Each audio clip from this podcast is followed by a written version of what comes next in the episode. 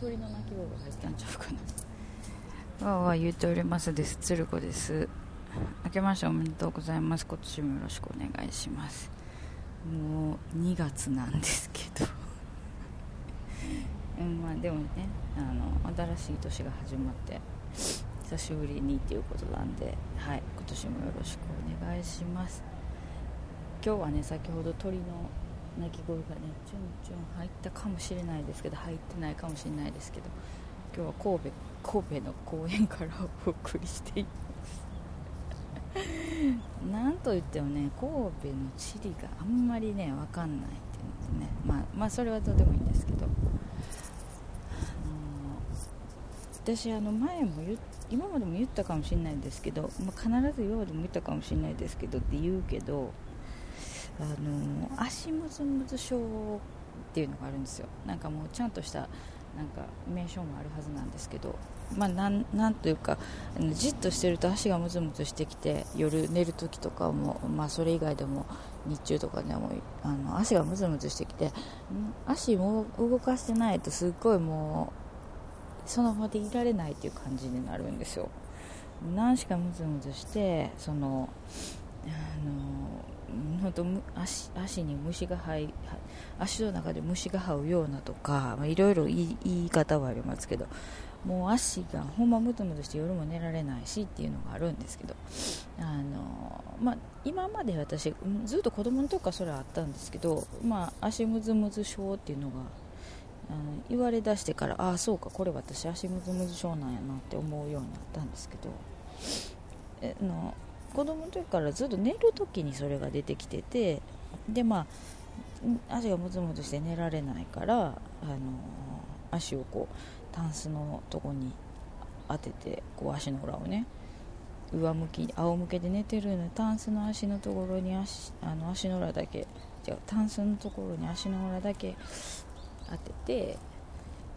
あの冷やして寝たりとか。大人になってからもあのコーヒーとかのあのカンカンってあのあの蓋があるからさあのなんていうの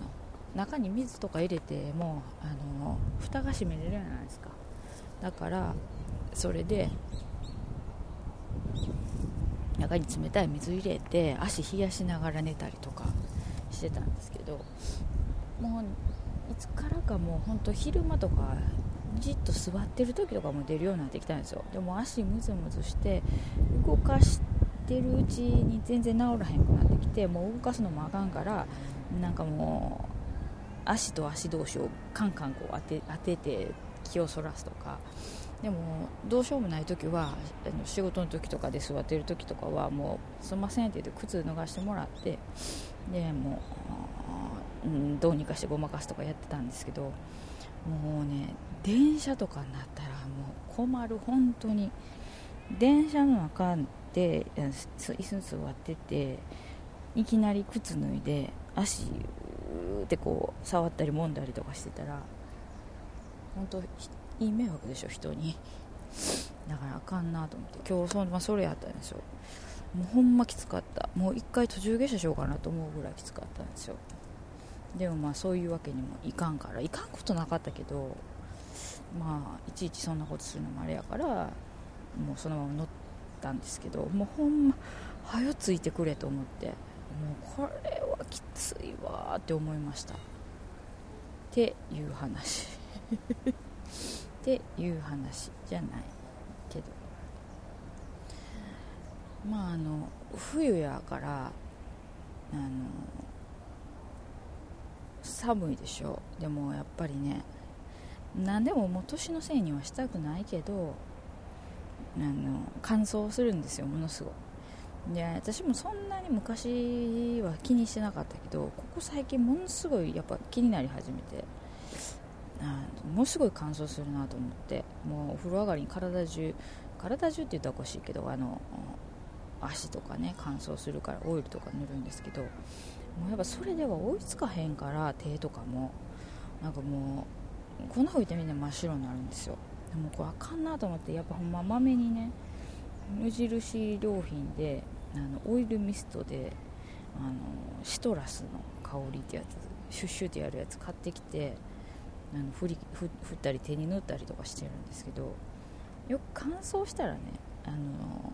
スマホとかの指紋認証が効かへんってようあるじゃないですか。もうあれ乾燥してないはずやのになと思ったらもうね手の皮がうっすらむけてなんかそのせいでねもう反応せえへんね。もうどうしたのっていうぐらいですよ、まあ乾燥してるんですけどね、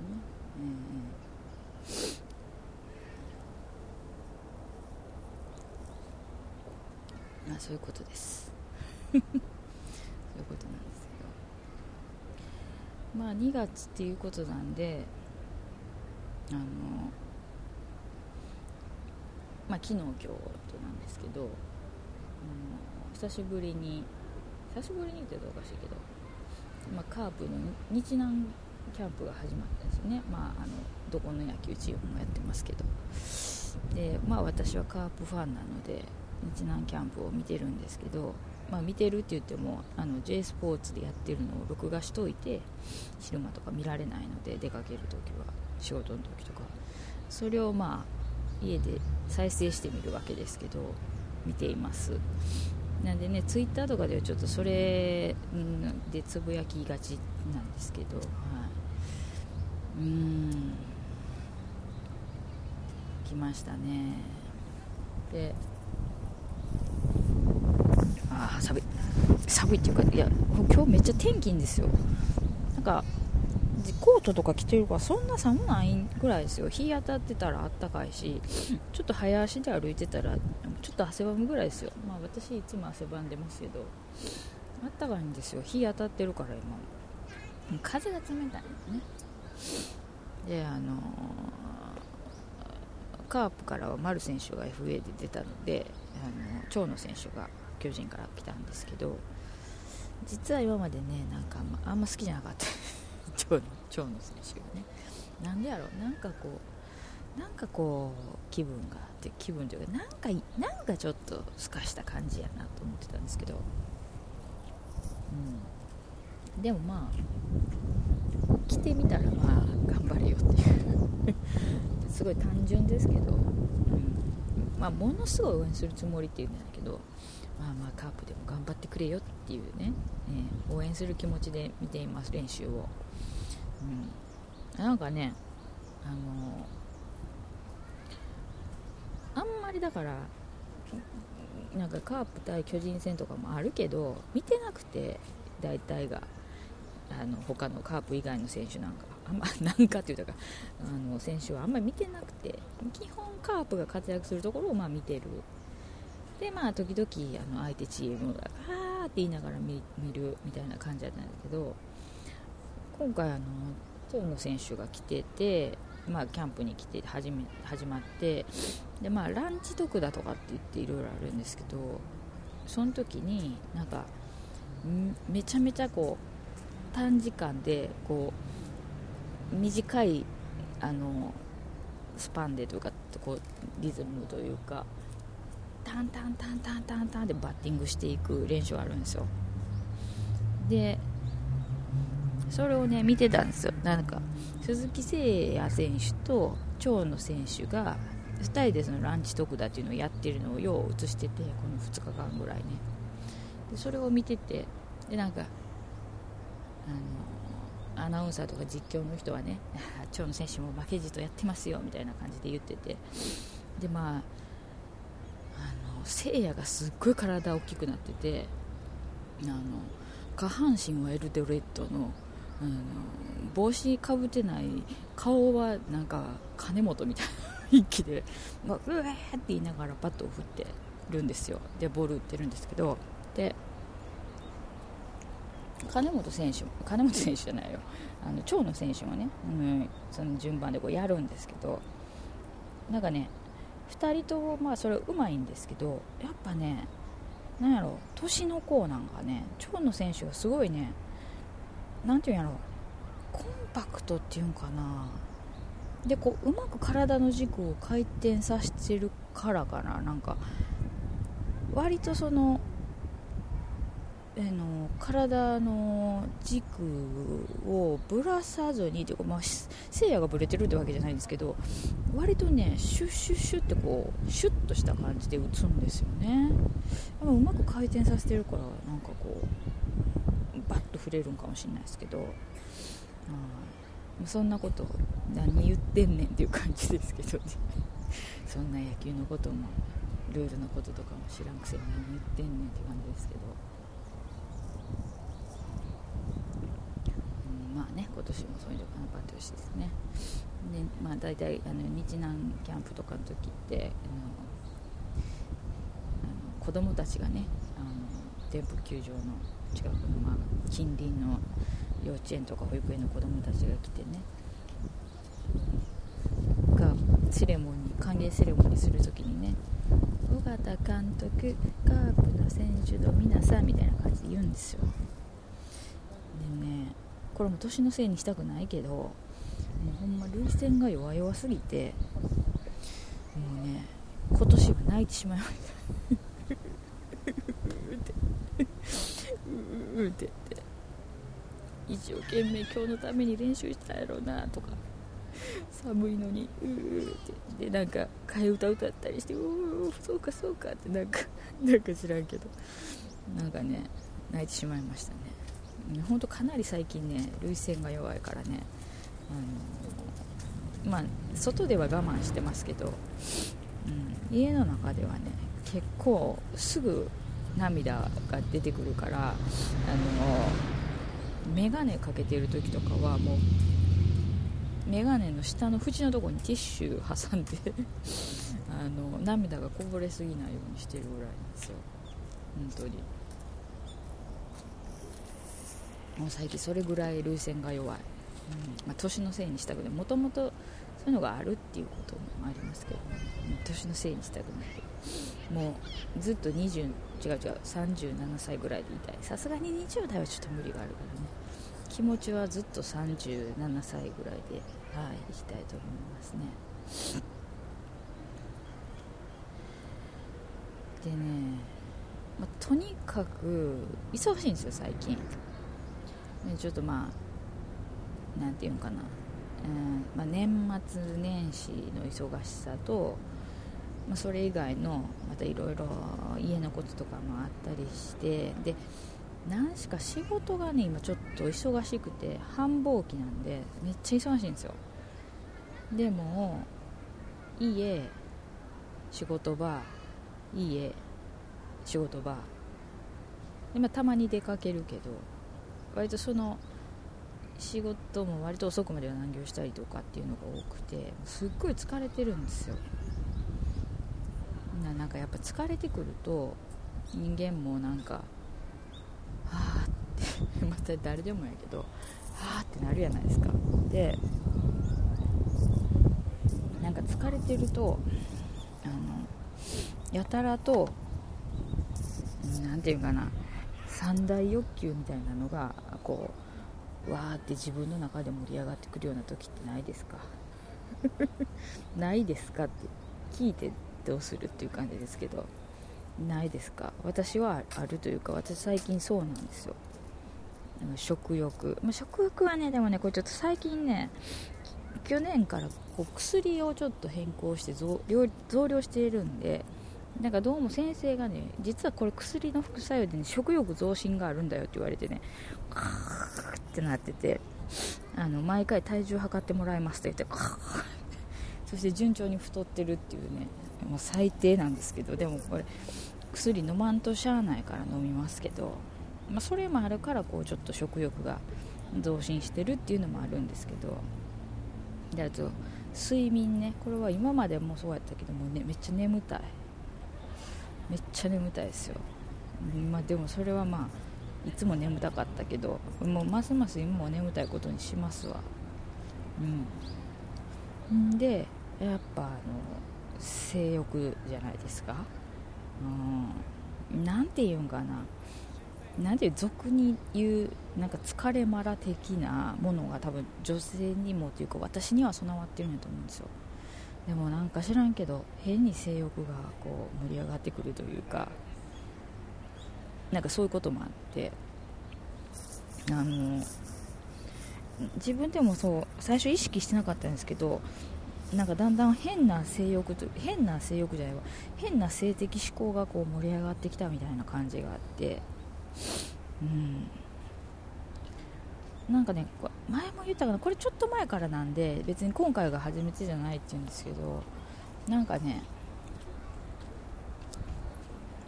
私あのもともとユニフォーム関係みたいなのがあの好きやって言ってたと思うんですよ。例えばスーツとか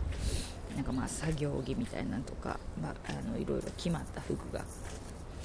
きやったんですけどもう最近はねそれのちょっと度が過ぎたっていうか輪をかけてってっていうかもう最近さあの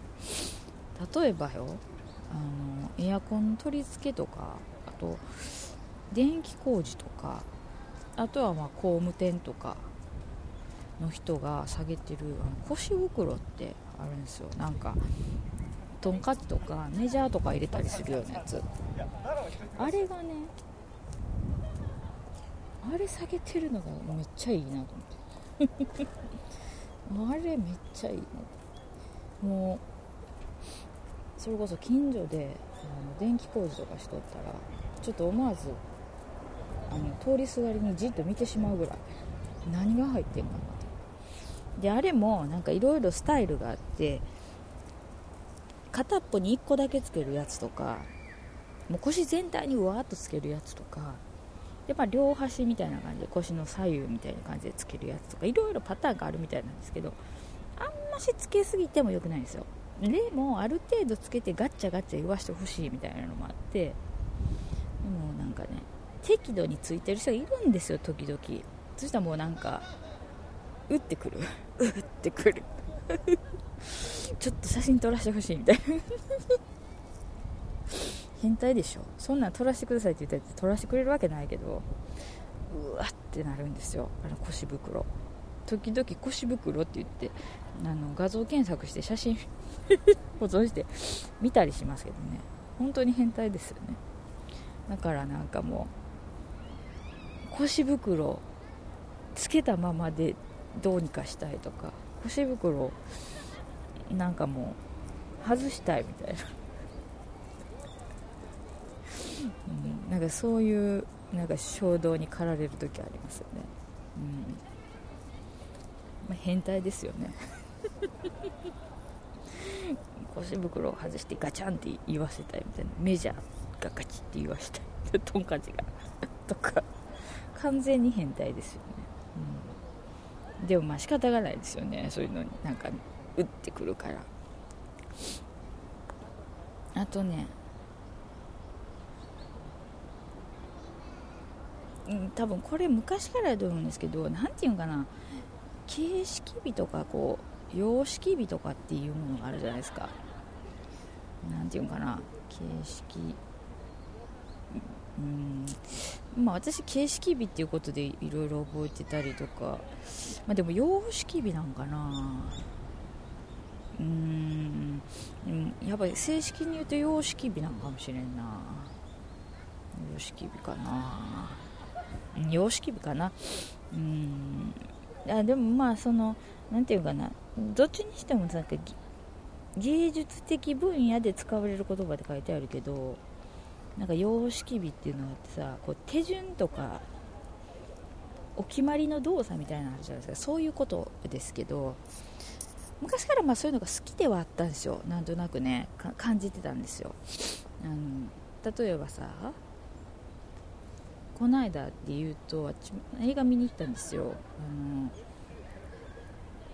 またまたまというか諏訪山義雄先生が行ってあってあのあれ ごめんパちょっと今考え事してた。あの、見に行ってはってあの映画をねと何の映画かっていうとあの津軽三味線のあの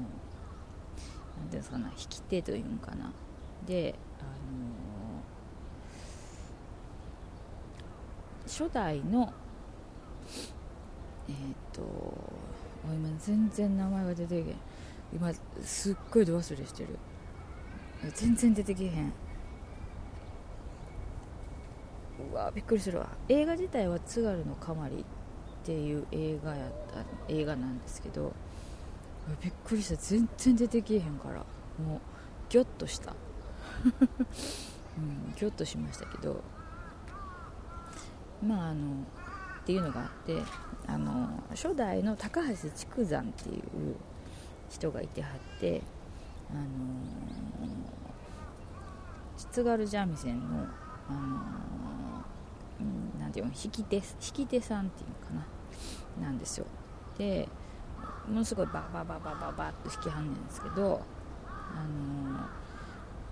そのね人のなんかドキュメンタリーっぽくてあとその人の今までの私今津軽のかまりって言うた？の、あの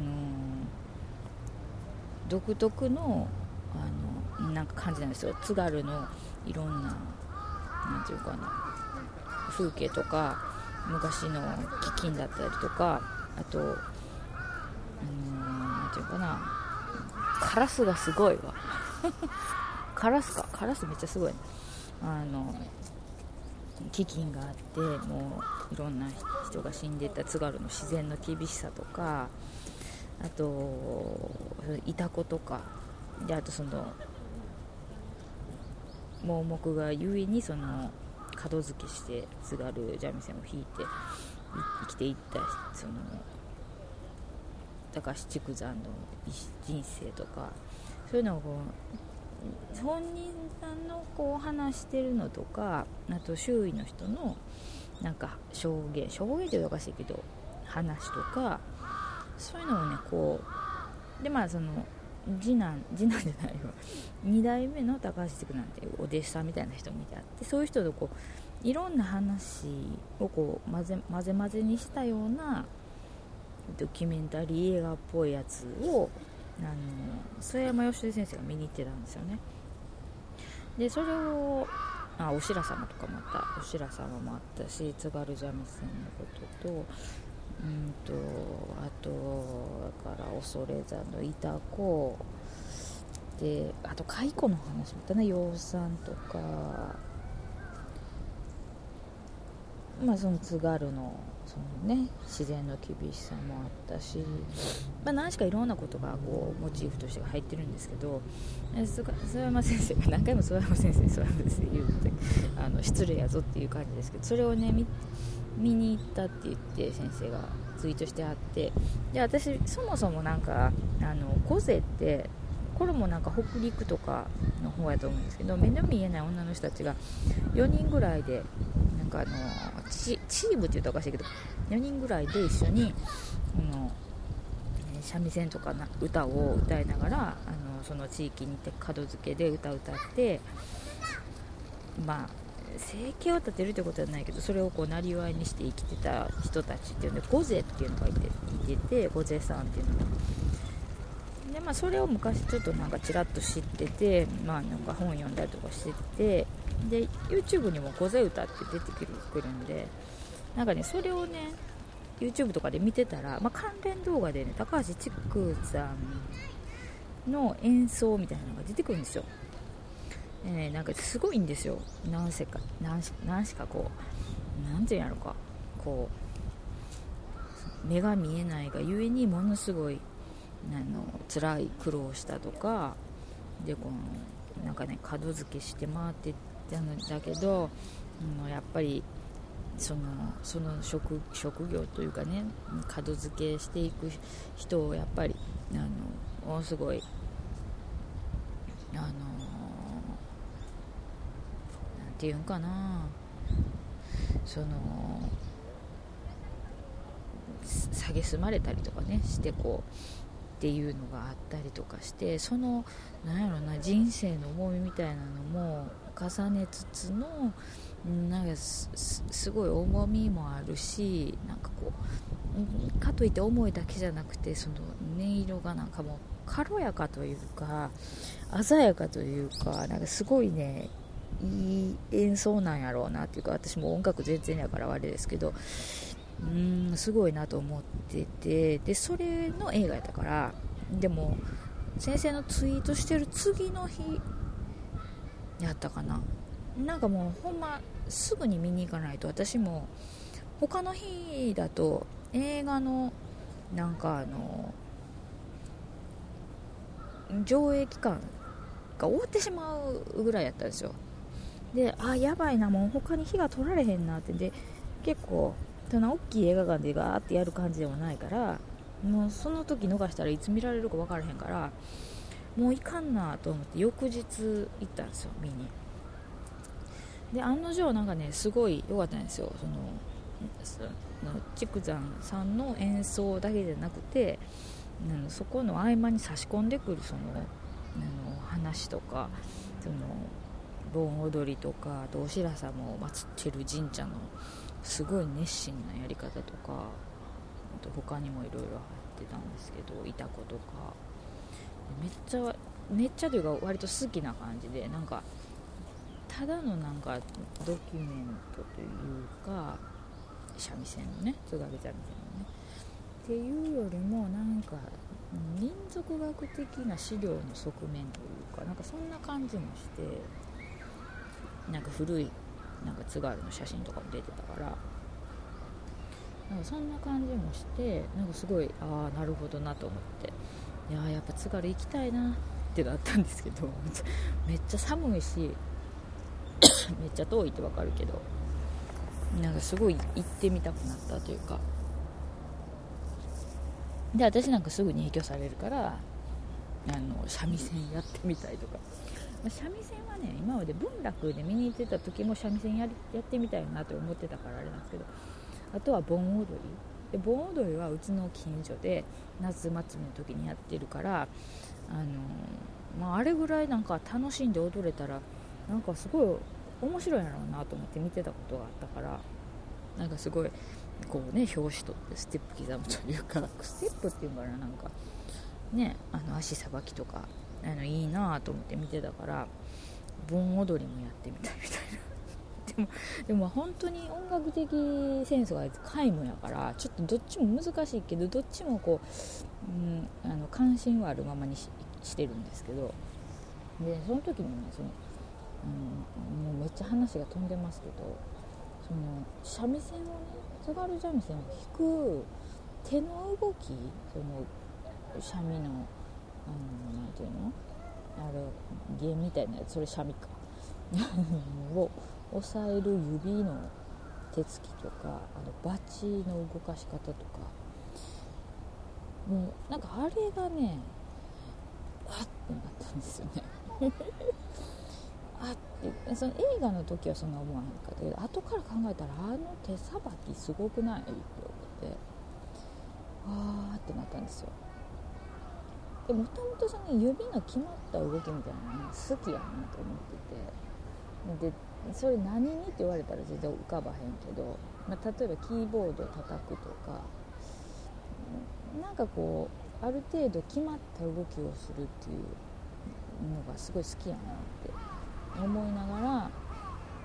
しんどかった今日も。なんかあれやな今日は残業2時間分ぐらいしたな。とかって言って疲れ切って電車に乗った時にふと見てたらあの後部車両に乗ってたんですよ。一番の最後尾に。そしたら車掌さんがこう窓の向こうに窓というか仕切り窓の向こうに見てて、ね、車掌さんがね何ていうのかな、あの電車のあの電車の何ていうのかなあれ。電車のその車掌さんのところにねなんかちっちゃい箱みたいなのがあるんですよ。操作盤というか操作箱というか。で車掌スイッチがあるんですよ。でちっちゃい箱ですよ。なんかあの水道のメーターみたいな感じの箱があって一番上になんか緊急時スイッチみたいな赤いボタンがあって。でまあベルがあってドアの開閉ボタンがでなんか鍵穴みたいなのがあってで一番下になんかボタンがついてるなんかちょっと、うん、車内放送するようなちっちゃいトランシーバーみたいなのついてて。でもともとは、まあ、駅電車乗る前にぼんやりその最後尾のところで待ってたら電車が止まるたびに車掌さんが停止線確認するんですよねちゃんと。で、まあ、毎回ですけどいつもしてはるんですけど。まああそうか。停止線確認してはんねんなって、うん、大体ああいうのの車掌さんとか運転手さんとかって白い手袋はめてるでしょはめてない人もいるけどで白い手袋で停止線を、うん、窓の外に向かってこうホームの停止線をこう指さして確認するんですよ。でその停止線を確認するまあ、大体決まったら OK やけど人によって違うしちょっと。ダラーンって ダラーンって言ったらおかしいけど割となんか余裕持ってする人ともうなんか角度すらビチッと決まってる感じでピッてする人とあと1回刺す人と2回シャッシャッて刺す人とっているんですよいろいろ。なんかそれを見てたらあっってまずな あっってなってもうそこから目が離せなくなるからもうその停止線を指さす確認をずっと見てたんですよね。今度ふと気がついたらその車掌スイッチっていうのがそのいつも停止線を確認する側のその内側に電車のねあるんですよ。でそれはその電車がホームに入ったりとかしてその時に車掌さんがあのそのドアをベル鳴らしてドア閉めてでとかなんかピリリリリみたいなやつ音出してであの出発してであの今日は何々線の何々行き何々線とかにお乗りご乗車いただきありがとうございますとか、まあ、それはまああの録音したやつもあるけど。で、うんドアが閉まります。ご注意くださいみたいなの言ったりする。それこう手かけててそれ言ってでそれかけてとかいうそう一連の決まった動きがあるんですよ。それは大抵決まってるんですよね。っていうか大体決まった動きせなあかんでしょあんなの。でそれがまた決まってんねんけど人によってまたちょっと違うよ微妙になんかあのその車掌スイッチの車掌スイッチの箱にかける手の位置とか書き方とかであの外を見ながらそこに手かけてるとか。でもボタンを押したり放送したりするタイミングは一緒でしょ。ただそ手つきとか動きがちょっと早かったり遅かったりとかするんやけどその何て言うのその様式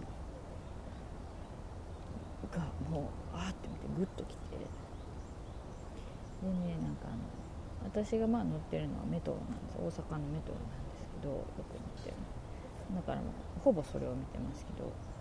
その車掌スイッチのところに手かけてその開閉ボタンとかこう押したりとかする合間にその鍵穴みたいなところになんか車掌さんが各自なんかどうなんかわかんないけど鍵をね差し込むみたいなするんですガチって。でその鍵を差し込んでまたなんかその後そのなんかスイッチを押すみたいな感じのほんと一連の動作があまりにも好きすぎて。でねよう見てたらその鍵につ鍵になんかキーホルダーっぽいのつけてる人が中に何人かいてあってあのカラナビみたいなやつ。そこもちょっと違うんですよ。でなんかあのドアの窓の外見ながらホームの様子見ながらそこに手かけたりとかなんかこう流れるような手つきみたいなのをしたりとかするんですよ。でもそれはもう仕事上形式的にそうなってるんですけどもうあまりにもこのスムーズに流れるように手を動かすというか指を動かすというか。絶対変態っていうのがあってあのね本当もう最高なんですよ流れが。もうねだからもう最近ねチャンスがあればね最後尾最後尾の車両に乗ってもう下手したらね動画を撮ってる車掌さんがその操作車掌スイッチを操作する動画を撮っていつでも見れるように変態ですよね。でそのホームに立ってる時に電車が入ってきて停止線をあの停止線の確認するところも撮ってますよね。いつも同じ時間帯の同じ路線に乗ってるからあいつやばいわって思われる確率はもう絶対高いし実際あこいつ何？何してんねやろって思われてるかもしれないですよ。車掌さんの方ずっと見てるから。でちょっと携帯をこうかざすような 素振りをしてるから。もうでもね疲れ切ってるからもうそれせんともうしんどい時の楽しみがないそうそれ極端か。それ極端やけどもうそれぐらいもうたまらんんですよ。そのそのその、うん、こういうこと言うとあれですけどもうその手つきでどうにかしてほしいぐらい。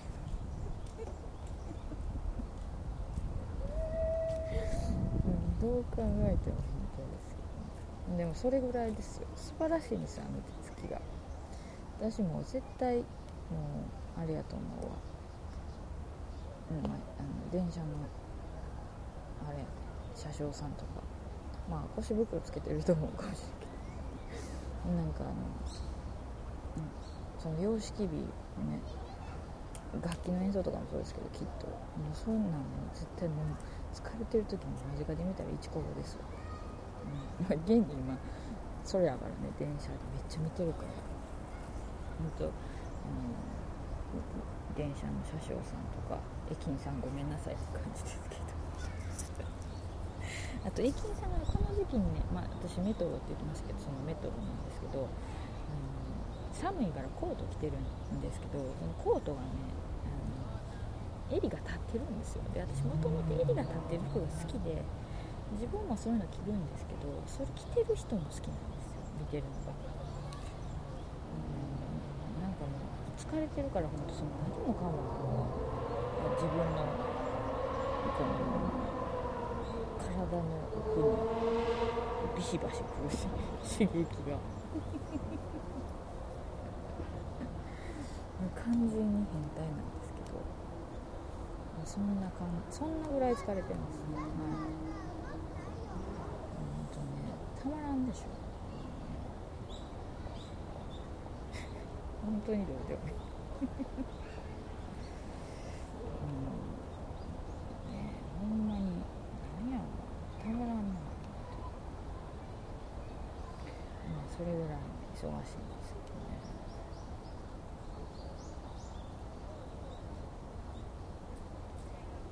ねまあなんでこんなこんなに忙しいの仕事。仕方がないんですけど頑張らない、忙しい時期やし人がちょっと足りひんのもあるしな、うん、私にはなん。かアベノミクスの果実果実果汁本気の果実とか果汁とかじゃないアベノミクスの何トリクルダウンとかなん。かそういうのなん。か恩恵は私のとこには来てない、うん、まあでもまあもうちょっとしたらねあの落ち着いてくるとは思うん。ですけど、時々私何のために仕事してんのかな何のためにこんなしんどい目して働いてんのかなと思う時あるまあそれは生きていくためですけどね、うん、なんとかね初代高橋地区なんかにね生きていくためにおまんま食うためにって言ってありましたけどね辛い思いしたけど貧乏やったからって言って言ったりとかしてねもうその言葉を聞くだけで映画始まってすぐ泣いてましたけどねでもまあ泣きすぎっていう。ねちょっと涙腺が本当にガバガバなんで、うん、蛇口がおおかしなってるか勝手に開いてくるみたいなでザーって流れて水がそれぐらい抜けて涙が出てるんですけどねもねなんかまあもともと民謡も聞きますけど、うん、そのなんていうのね合成歌もそうだけど例えば作業歌ってか作業歌っていうのなんか例えば田植えとか農作業とかお百姓さんが作業する時とかあと鉱山とか炭鉱とかの人がなんかその作業する時になんか歌うようなやつ。でこう、まあ、それ映画の中でもこうなんだけど民謡っていうのは元をたどればお百姓さんがなんか口ずさんでたなんか旋律もないような、そういう歌というかそういうもんやっていうのが出てたんですけど確かにそんな感じなんですよね。他の田植えのやつとか。なんか自分たちを辛い作業を続けていくの励ますとかなんかみんなでこうそれこそ田植えとかみんなで同じ作業をするにもリズムを合わせないといけないとかなんかそういうのなんやなと思って。それでいつかこうリズムを取るために橋がついてきたり辛いところをこうちょっとでも気持ち踏ん張るために節つけたりとか歌詞を面白おかしくしたりとかっていうのがあるんやと思うんですけどなんかやっぱそういうのなんやなと思って共通してるのが。なんかそういうのにすごいこう興味がというか心惹かれるからなんか民謡とかもついつい今ちょっと過剰に聞いてしまうという。かうん。だか民謡聞いてたらちょっと落ち着くんじゃないこの辛い私のしんどい感じをちょっとでも紛らわすためにみたいな感じとかはしたりもするんですけど、まあ、そんなことは、まあ、ちょっとこじつけですけど。なんかそういうのもあるんやなと思って。なんか深くね調べればいろいろあるやと思うんですよ。日本民謡全集みたいなね文庫本も買ってるんですけどね。なかなか好きなところのページしか読めてないからあれなんですけどね。会津磐梯さんとか炭鉱節とか、うん、何だっけな星仮星なんとかとか、うん、南部塩歌とかいろいろありますけど、うん、まあねそれもいろいろに気になること世の中にたくさんあるけどなかなかそれを掘り下げてまで、うん、調べる時間がないからね、うん、もうほんまねしんどいことにあんまりにも忙殺されたりも惑わされたりする時間が残されてないんですよ私も。いろいろやりたいことがあるしうっかりしてたらもう寿命が来るかもしれないでしょ。だからねできる時にやることやっとかんといかんしねも嫌なことに振り回されたくないんですよ。うん、ちょっとねしっかりしないとダメですよ。まあでもだからってどうってことないけど。だからどうってことはないですけどね。うん。うんそんな感じですかね。最近はね。他に最近何かあったかな。まあお正月もいつものパターンやったし。うん。これといって特別なことはなかったかな。今携帯の写真のカメラロールを振り返りながら見てますけど。うん。そうやな。あと最近ねちらっと CS 歌謡ポップスチャンネルかなんか見てたら野球選手の歌特集ってやってたんですよ。野球選手が歌った歌特集っていうのがあっていろんな人がいろんな CM を出してるんですよ。それのね特集やってたんですよ。でねどんな歌を歌ってるかそのジャケット写真とそのなんていうの一節こう流したりするのがあって。でね結構面白かったんですよ。それがねやっぱりプロレスラーでも歌出してる人っているじゃん、うん、マッチョドラゴンとか。いろいろあるじゃないですか。なんかどうしてもスポーツ選手が歌を歌うって昭和にちょっとあったじゃないですかそういうのって。でねあの明らかにもうなんか言われたから歌ってます歌いましたみたいな人と。で結構あの歌に自信ある人が歌いましたみたいなのがやっぱねそれ聞いてたらなんとなしに分かるんですよね。なんとなく感じるんですよ。実際どうか知らんよ。実際どうか知らんけど。なんとなくこの人ちょっと歌に覚えありっていうかあ好きで歌ってんねやなとか思うわけなんですけど。でね例えばですよ。まあまあなんかカラオケで伝えられてるっぽい感じの人よ。なんかなんか出してるんですけど。一番ようなんか出してんのやなって思ったのはあの小林茂。がね相当出してるでしょ。なんかデュエットとかも誰か知らへんけど。出してるしとにかく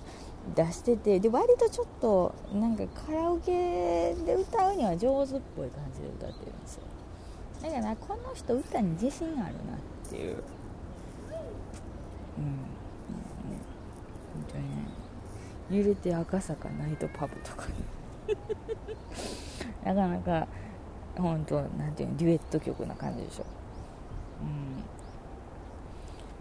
小林茂吉江っていう。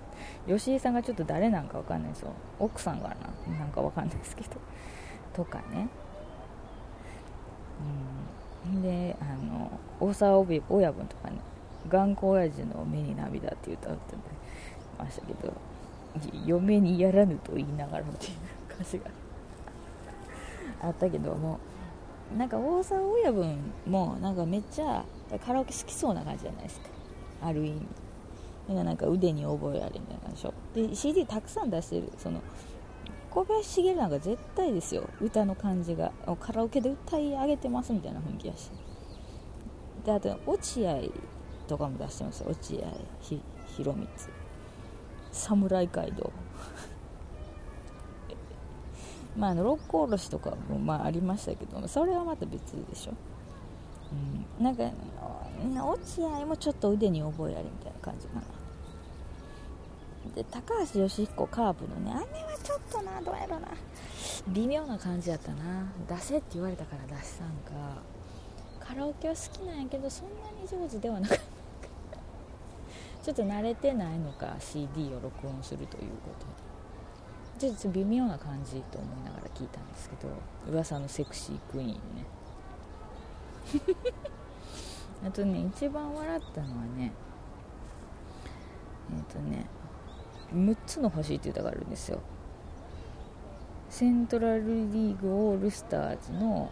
セントラルリーグ応援歌ってやつがあって。とね王貞治山本浩二。田淵に星野千一。平松。あと松岡弘これ巨人広島阪神中日太陽ヤクルトのオールスターズじゃないですか。そこにプラスしてやっぱバチッと歌わなあかん歌を歌として仕上げなあかんっていうとこで細川たかしが入ってるんですよ。なんかなんか各パート1人ずつ歌ったりとかして途中でやっぱ歌の本格派の細川たかしも挟みで最後みんなで声合わせて歌うみたいな雰囲気にしてるのがあってそれがねでも最高に耳に残るんですよ。なんかねもうなんか聴けるとこがあったらみんな聴いてほしいけどもうその歌がね耳から離れないんですよ、うん、もうここで歌うとなんか著作権問題でさっき歌わへん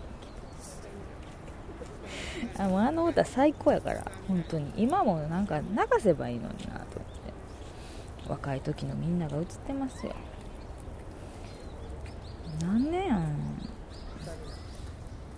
1976年78年か76年ぐらいやから。もうほんまに私とか生まれた年ぐらいですからね。あのめっちゃ頑張って歌ったみたいですよ。あれが面白い。もう最高ですよ。うん。ね、でもそんなそんなのもあってねなんかちょっとでも楽しいことがないとねやっていかれへんわ。もう太ること気にしてるけどうどんもたくさん結構食べるしソースカツ丼のご飯皆さんご飯どうするって聞かれて小中大みたいな聞かれてじゃあ中盛りみたいな。ソースカツ丼の中盛り食べてしまうとか。なんかでもそういうことがないとやっぱしんどいわ、うん、まだ今年も入って2月やるのめっちゃ早いしめっちゃ疲れてるわ、まあ、まあ、結構寒いしね今。あったかくなったらもうちょっと気分が変わってくるかもしれん。うん。それを期待するしかないですよね。うん。そうしましょう。そうしましょう。だからもうもうちょっとあったかくなるまでにもうちょっと体がなんか運動に耐えれるようにしたいってこれ何回も言ってるし何年も言ってるけど。もう全然体がね耐えられへんですよ。でも駅から家から駅まではちゃんと歩いてるんですけどね。もうちょっとどうにかせんとダメやわ。どうにかせんとダメだわ。ダメやわって言ったってどうにもならへんことがあるけど。もうちょっと頑張りますよ、うん、なんかインフルエンザもなんかすごい流行ってるらしいじゃないですか。爆発的に。なんかこの間なんかどっかの刑務所でなんか受刑者の人がめっちゃかかったって言ってたけどあんなあんなのさ でもねあんなのさ絶対外から来た誰かが映してるでしょ。難儀なことやんって、うん、で15分ぐらいずつに1回水分を取るようにしたらなんか喉についたウイルスを洗い流すことができるみたいなのを聞いてるんでほんまいつもペットボトルとかボトルのお茶入れて持ち歩いて飲んでますけど。ね、うん、ま、未だにおかげさまで今のところはかかってないですけどインフルエンザも。まあでもいつかかってくるかわかんないんでね。私今年はちょっとなんか具合が悪かったのとかもあって予防接種してないからね。気をつけようと思ってるんですけど。皆さんも気をつけてください。いや寒い。さっきまで暖かかったけどやっぱ日が落ちてきたら寒いわやっぱり。風も冷たいし。もう寒い。急に寒って寒なって寒ってきたやつ寒なってきたうん。やっぱ寒暖差がね激しいからちょっと気をつけないとダメですよ、うん、お前が気をつけて、う。ん、気をつけましょう。なんかね他にもいろいろちょっと今回はねメモとまとめてたんですけど。うん。まあなんかメモにまとめてたけどこの話は別に、うん、するほどのことでもないかなみたいな。ことも書いてありますね。だからそれは話さずに、まあ、もしまた次回も話した方が良さそうやったらそれの残しといて話すようにしましょうか。大体こんなのねあのこんなのねてか私のポッドキャストなんかね何も面白くないというかもうそんな集中して聞くようなもんじゃないですから。ね別にこれあの自分を卑下しているわけでもなく本当に。そう思ってるから。聞き流せばいいというかもう本当雑音代わりにかけといてくれたらいいと思ってるんで別に。はい。あのそれは全然皆さんお構いなくしてください。うーんほんとなんかもう頭も回れへんぐらい出たはい。なのでまあ皆さん本当ねあの夜は特に朝晩はね冷えますから暖かくして。昼間あったかがいいからちょっとね汗ばんだりするんですけどその汗はねきちんと拭かないとまた体が冷えて調子崩しますからね、ね、ね首というところですね。足首手首首。ね冷やさないように温めてね。はい。あの安城よ 生活して。生活してください。って何様の目線やねんって感じですけどはいあのお過ごしください。私も気をつけてはい過ごそうと思います。えー、っと結構ほんま間が空いた割に話のネタがなかったなってやっぱり反省しますね。でもまあねあんま悲観的なことばっかり言っとってもねいいようにならないんでね。なんか散歩マスターが歌ってたわなんか悲しい言葉だったかな。悲しい言葉から何も生まれないんだぜみたいな。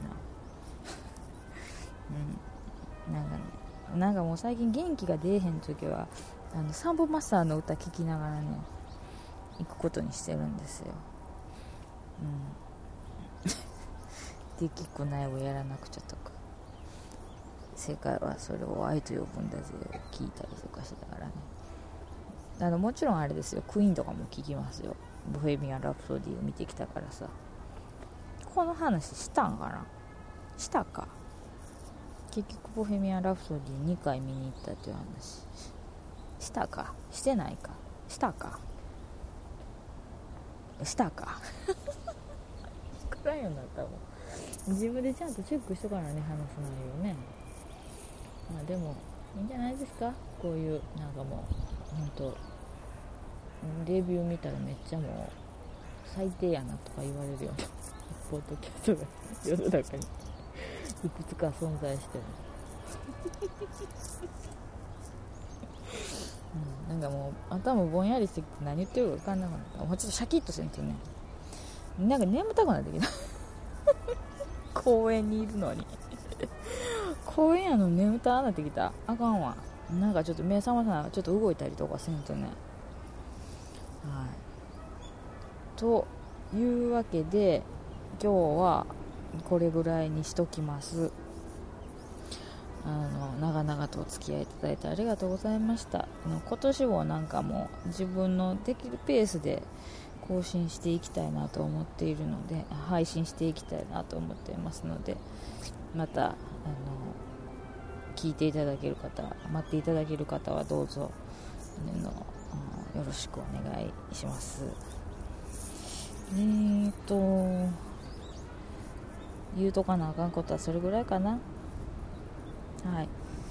というわけで今日はこれでおしまいです。どうもありがとうございました。また次回。